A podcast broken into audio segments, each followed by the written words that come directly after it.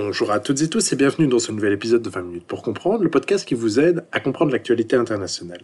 Je suis Vincent Gabriel et aujourd'hui nous allons discuter d'une application qui se trouve probablement sur votre téléphone et dont on parle beaucoup, que ce soit à l'OTAN, à l'Union Européenne, également dans des États tels que la France ou les États-Unis. Il s'agit bien entendu de l'application TikTok.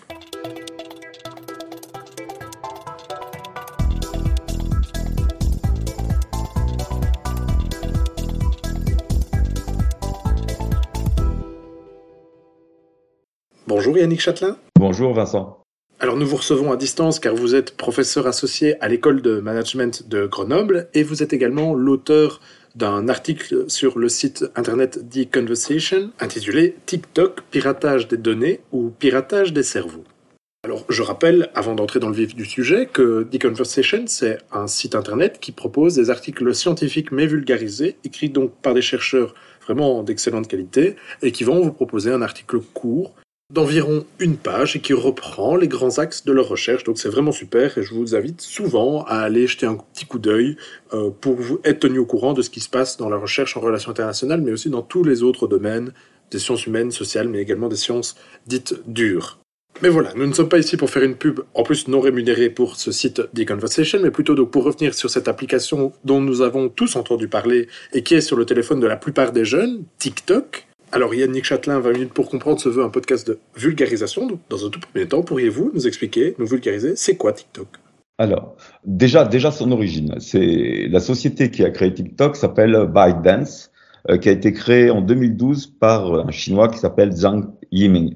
Euh, la finalité de ByteDance, créée en 2012, était l'organisation de plateformes de diffusion de contenu euh, en s'appuyant sur euh, ce qu'on peut dire du machine learning, c'est de l'apprentissage automatique.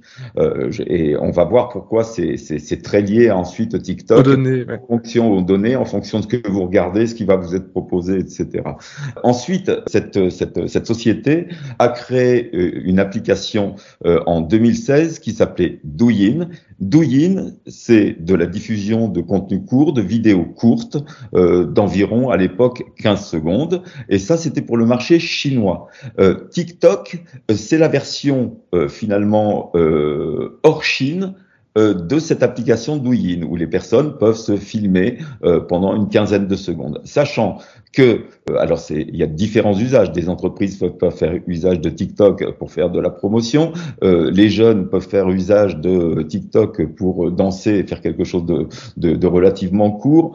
Et depuis depuis peu de temps, euh, l'application permet maintenant aux utilisateurs, qui sont pas moins quand même, Vincent, aujourd'hui de 1,7 milliard d'utilisateurs dans le monde. Euh, donc c'est pas c'est pas 300 personnes qui utilisent TikTok, de faire des vidéos qui peuvent aller de 3 à 10 minutes. Voilà, sachant que les applications, généralement les contenus et les diffusions, comme euh, euh c'est une société, euh, euh comment dire, c'est une application euh, dans une société qui zappe beaucoup, la plupart du temps c'est 15 à 13 secondes. Et si on, alors, et au niveau français, pour donner un quantitatif, à aujourd'hui, vous avez une audience en France d'environ en potentiel de 19,3 millions, avec chaque jour 7 millions de visites. Et 3,4 millions, vous le rappeliez en, en introduction, euh, c'est la jeunesse, ce sont les 15-24 ans. Alors voilà, vous l'avez dit et on le redira probablement, c'est une application qui est beaucoup utilisée par les jeunes, mais j'ai envie de dire que voilà, des applications sur lesquelles on peut regarder des contenus euh, de vidéos euh, plus, euh, le plus souvent à des fins humoristiques, ben, ça existe, on peut citer YouTube, etc. etc. Pourtant, ben, un peu partout dans le monde, et je l'ai dit dans l'introduction de cet épisode, les gouvernements s'attaquent frontalement à TikTok, ils, demandent notamment à leurs employés, je, je, pense ici à la Commission européenne, mais aussi à la polémique qu'il y a eu autour de la ministre de la Défense belge, Ludivine de Donder, ces personnes utilisaient l'application de TikTok et on a demandé qu'ils désinstallent celle-ci au moins sur leur téléphone professionnel. Et pour creuser un petit peu ce, cette problématique, ou en tout cas cette tension, il est pour moi important de revenir sur les liens qui existent entre ByteDance, donc l'entreprise qui a fondé TikTok, et le gouvernement chinois. Est-ce que vous pourriez un peu éclaircir tout ça pour nous, s'il vous plaît? Alors, ce qui est intéressant, c'est qu'alors, euh, oui, ils sont, euh, ils, ont leur siège social à Pékin, mais n'oublions pas que euh, je crois qu'ils ont un petit siège aussi du côté des îles Caïmans. Hein, ah. oui, ça va. Également. mais le lien très fort qu'il y a, c'est que il faut savoir que au niveau de la gouvernance du gouvernement chinois, les sociétés chinoises ont pour mission et vocation de servir les intérêts de leur pays. Ça ne veut pas dire que des, des, des, des entreprises, par exemple américaines, euh, des, entreprises nations comme je les appelle, Facebook ou Google, ne vont pas servir les intérêts de leur pays, mais quelque part, il n'y a pas une obligation. Euh, en Chine, une entreprise chinoise doit servir les intérêts de son pays. Et là, on en vient à une problématique de diffusion. Qu'est-ce qui est, qu'est-ce qui est diffusé sur Douyin et qu'est-ce qui est diffusé sur l'application TikTok? Qu'est-ce qui est modéré sur Douyin?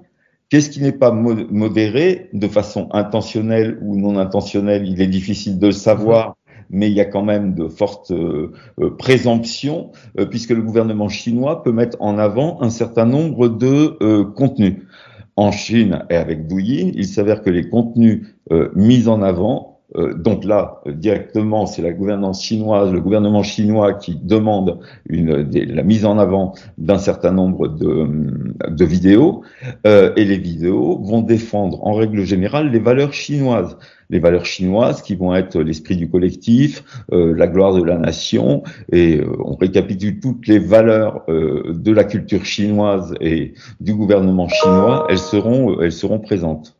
Un grand merci. Les liens entre donc le régime et l'application sont donc un peu plus clairs. Mais si on discute et si l'application TikTok fait couler beaucoup d'encre, ce n'est pas seulement pour ses liens avec Pékin, mais également pour le contenu qu'elle met en avant. J'insiste sur la fin de ma phrase, qu'elle met en avant, car il a été prouvé que euh, l'algorithme de TikTok, par exemple, va pousser certains types de recherches un exemple, si vous tapez, semble-t-il, car moi-même je n'ai pas l'application, mais si vous tapez dans la barre de recherche de TikTok réchauffement climatique, eh bien vous allez avoir tout de suite un troisième mot qui va apparaître, qui est le mot débunkage, comme si le réchauffement climatique était une théorie du complot.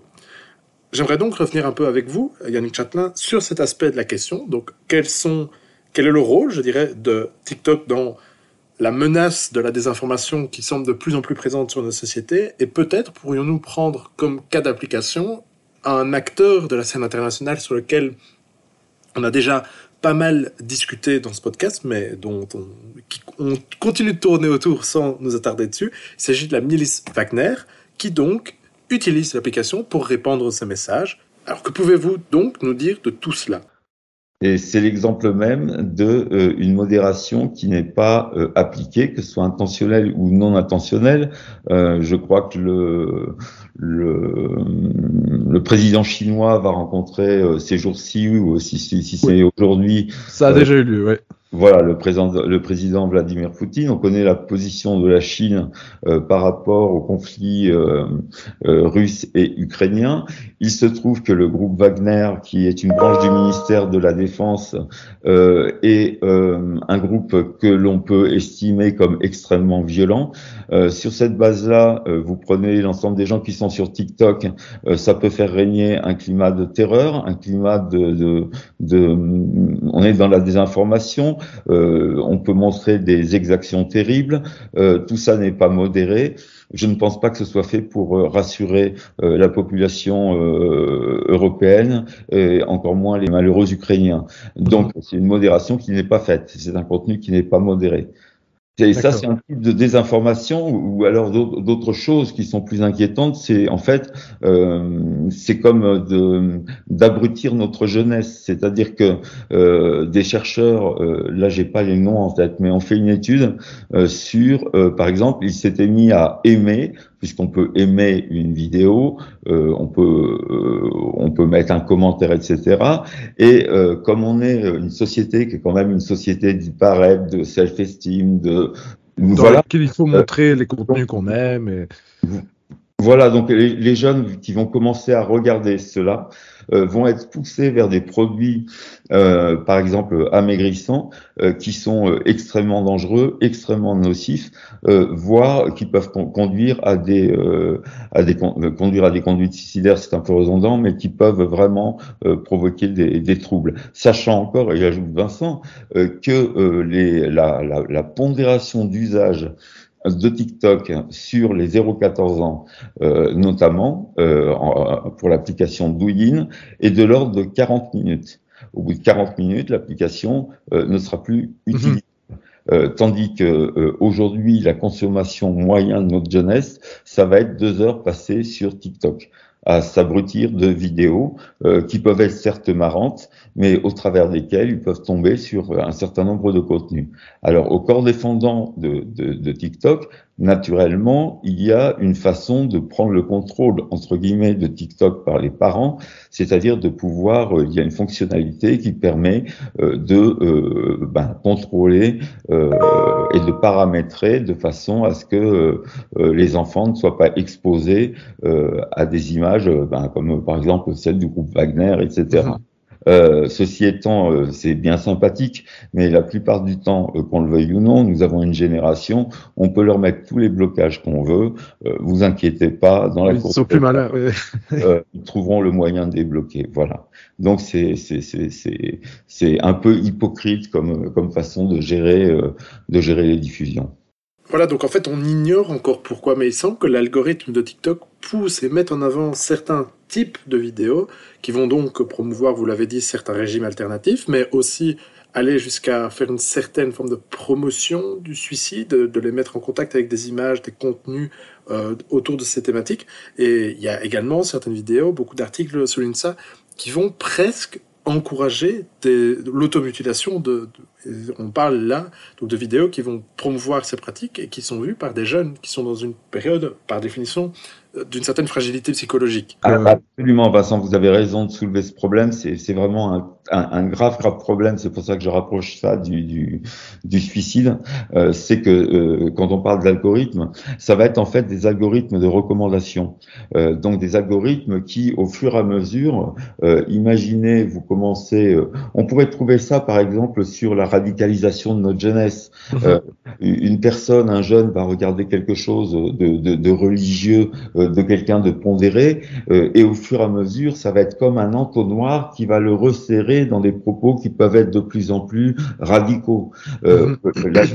donc c'est un peu l'analogie. Pareil au niveau, tiens, je veux maigrir, je tombe sur quelque chose, je veux maigrir, ça se rétrécit, ça se rétrécit, ça se rétrécit, et puis on peut aller sur des, des, des contenus qui, euh, qui, sont, euh, qui sont vraiment euh, ben, dangereux pour la jeunesse.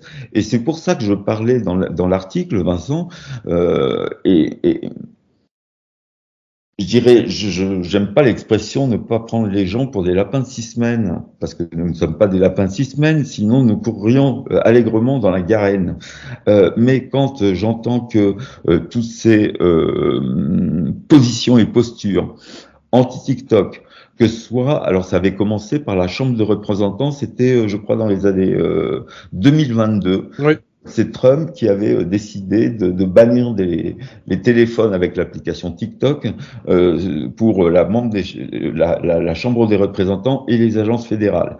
Vous l'avez rappelé, il y a eu le 23 février 2023, c'est la Commission inter, européenne qui interdit euh, l'usage de TikTok sur les appareils professionnels. Euh, ça a été suivi par le Canada euh, sur les mobiles du gouvernement. Et l'argument qui vient régulièrement, c'est protection des données menace de sécurité nationale.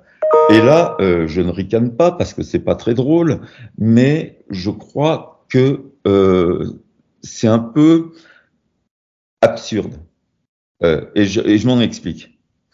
Euh, oui, oui, euh, il y a euh, tout le monde à, l'application TikTok. Donc, lors d'une mise à jour, par exemple, on peut tout à fait imaginer que dans la mise à jour de TikTok, le gouvernement chinois et la société ByteDance décident, lors de la mise à jour, de laisser une faille, une ouverture, ce qu'on appelle par exemple une porte dérobée pour pouvoir accéder. Aux données qui sont sur l'application et le téléphone. Absolument. Mais la ficelle est tellement grosse que vraiment, vraiment, ils se trompent de combat. Le combat, c'est le brainwashing. Le, le combat, c'est le piratage des cerveaux. Euh, et, et, la raison pour laquelle j'aimais cette hypothèse, c'est que euh, les renseignements chinois, je ne pense pas qu'ils jouent à la belote. La société israélienne NSO avec Pegasus, oui. euh, capable logiciel espion. Voilà, sur n'importe quel portable, sans avoir besoin d'une petite application. Et derrière, d'ailleurs, Pegasus, ce logiciel qui permet de cibler tous les téléphones, mais vraiment de cibler un téléphone, ben de, il y a eu suffisamment de scandales autour de, de, Oui. de, de cette que- affaire. Angela Merkel avait été mise sur écoute notamment aussi. euh, c'est un peu le deuxième scandale des écoutes de la NSC, sauf que cette fois-ci c'est plus américain, c'est euh, israélien, je pense. Voilà, et avec avec toujours pareil hein, au niveau de la au niveau de Pegasus, Pegasus, la société israélienne, était soumise à, à- à l'acceptation d'abord euh, du gouvernement israélien Israélien, oui. Commercialisé. Alors les auditeurs euh, apprendront que euh, vous aviez parmi tous les gens qui ont poussé des cris, euh, ben quand même juste 22 pays d'Europe qui sont dotés de Pegasus. Mhm. mais qui n'ont pas été les derniers, à mon avis, à hurler hein, au scandale. C'est pour ça que je, je, je crois que le combat, il est pas sur. euh, euh, c'est pour ça d'ailleurs que Trump voulait euh, récupérer euh, TikTok, euh, récupérer. Tout à fait, la- il a proposé de le racheter au début, ouais. Absolument. Ah, Il y avait eu une offre. Au début, c'était Microsoft, il y avait euh, Oui. Oracle, et puis la troisième, c'est c'est Warcraft, je crois, il me semble. Non, ou je, je, je Je prononce sais pas, mal. moi je pensais avait Google dans l'histoire, mais bon, enfin bon, Non, bref. non, des- euh, vous aviez, vous aviez au début euh, Microsoft qui a été ensuite éliminé. Ensuite, vous aviez, il est resté Oracle, ça j'en suis sûr. Puis c'est tombé, euh, c'est tombé, c'est tombé à l'eau. Mais finalement, Mais quand bien même l'application serait-elle rachetée donc par une de ces entreprises américaines, peut-être cela résoudrait-il le problème des données qui fuient vers Pékin, mais reste à voir si c'est véritablement une solution ou bien si on ne déplace pas le problème, c'est un autre sujet. Mais il me semble que les contenus problématiques et les algorithmes resteraient de toute façon en vigueur. absolument, dès, lors qu'il y a vraiment des possibilités et des offres, euh, enfin un potentiel de désinformation, de manipulation d'opinion publique, d'orientation, euh, d'orientation des gens, c'est très insidieux. C'est très insidieux. Euh, par contre, euh, il y, a, y, a, y a des choses, euh, comment qui peuvent être très positives hein, pour des pour des entreprises, comme je vous le dis, pour faire le pour faire le buzz, pour euh, euh, a c'est un- outil qui peut être euh, très très intéressant pour les entreprises. C'est aussi là le paradoxe. Euh, imaginez par exemple, vous avez il y a une société de luxe qui s'était amusée à faire ça. Euh, elle avait mis un euh, hashtag euh, avec le, le nom de sa marque et pour promouvoir un événement, c'était un défilé. J'ai plus le nom de l'entreprise en tête. Eh ben ils avaient demandé en fait aux utilisateurs de mettre le hashtag et de se mettre avec un filtre spécifique qu'ils avaient créé, se mettre en situation euh, de faire le défilé. Euh, Mhm. fait un, euh, ça permet un, essaimage assez, assez Oui. exceptionnel. Et vous avez de, de nombreuses sociétés comme Samsung et, et, et bien d'autres qui utilisent des euh, TikTok à des fins euh, commerciales. Voilà, donc euh, constructives, positives. Et peut-être en, dernier point, c'est un terme que vous avez expliqué, mais je vais peut-être que vous avez mentionné, je vais peut-être l'expliquer aux, auditeurs pour dire aussi et pour nuancer ce qu'on dit. Donc on, on s'est centré ici sur TikTok pour la polémique qu'il y avait autour et pour ses liens avec le gouvernement chinois, mais la plupart des applications qu'on utilise reposent sur le système du machine learning. Et en quoi est-ce que ça consiste? Simplement que, en gros, chaque fois que vous allez observer, liker même une musique sur Spotify, l'application va le retenir. C'est une intelligence artificielle qui va traiter cette donnée et vous proposer des trucs qui ressemblent à ceux que vous avez aimés. C'est par exemple la raison pour laquelle Spotify propose beaucoup de covers ou de remix, etc., etc. Et de fil en aiguille, vous allez donc avoir de plus en plus de contenu que vous allez aimer, ce qui est très chouette pour vous, mais c'est aussi chouette pour l'entreprise parce que donc vous allez rester plus longtemps sur TikTok ou les autres applications. C'est le cas en tout cas pour la version TikTok, mais pas pour la version chinoise, vous l'avez dit, qui est limitée à 40 minutes par jour pour les jeunes. Et je pense aussi qu'ils peuvent pas l'utiliser la nuit, il me semble. Absolument. Et comme vous le dites, Vincent, ce- le drame, et là on en revient, j'ai écrit un article euh, sur l'intelligence artificielle et ce qu'en pensait euh, Stephen Hawkins, euh, qui disait que l'intelligence artificielle complète, c'est-à-dire qui deviendrait autonome, pourrait signer la fin de l'humanité. Je m'étais amusé euh, à faire, euh, à interroger une intelligence artificielle, alors pas ChatGPT, c'était Ouais. ChatSonic, pour euh, savoir ce qu'elle pensait de la déclaration de Hopkins. Et en fait, c'est ce que vous décrivez fort bien, c'est auparavant, rappelons-nous, auparavant, avant l'arrivée d'Internet, quelqu'un qui était plutôt, euh, par exemple, d'un mouvement politique de droite ou de gauche, euh, allait acheter un journal qui finalement allait le conforter dans ses opinions. Mhm. Il n'allait pas acheter à la fois, euh, si je prends des journaux français que je connais. Euh, oui, si on est de gauche, on va pas acheter la Croix en général. voilà, voilà, vous avez bien résumé. Et finalement, bah, ces fameux algorithmes de recommandation et ces intelligences artificielles, ben, euh, paupérisent le champ du possible. C'est plus une porte-fenêtre Internet. C'est dès qu'on met un pas sur Internet et qu'on commence à faire des recherches, on commence à nous intéresser, à, nous, à nous, à nous mettre dans à nous canaliser vers des contenus qui vont aller dans notre sens, mais qui nous empêchent finalement d'avoir une ouverture d'esprit euh, sur des points de vue qui peuvent être différents, sur des choses qui peuvent être différentes. D'accord. Eh bien, en tout cas, un tout grand merci Yannick Châtelain. Grâce à vous, je pense que nos auditeurs ont quelques clés pour comprendre un peu ce qui se passe autour de cette application TikTok, des risques qui sont inhérents à son utilisation, mais aussi du fait que, voilà, il faut être conscient de ces risques et puis tout un chacun est après libre de faire ses propres choix. Merci en tout cas à vous Yannick Châtelain donc pour être passé dans ce podcast. Merci à nos auditeurs et à très bientôt pour un nouvel épisode. Au revoir. Merci à vous Vincent.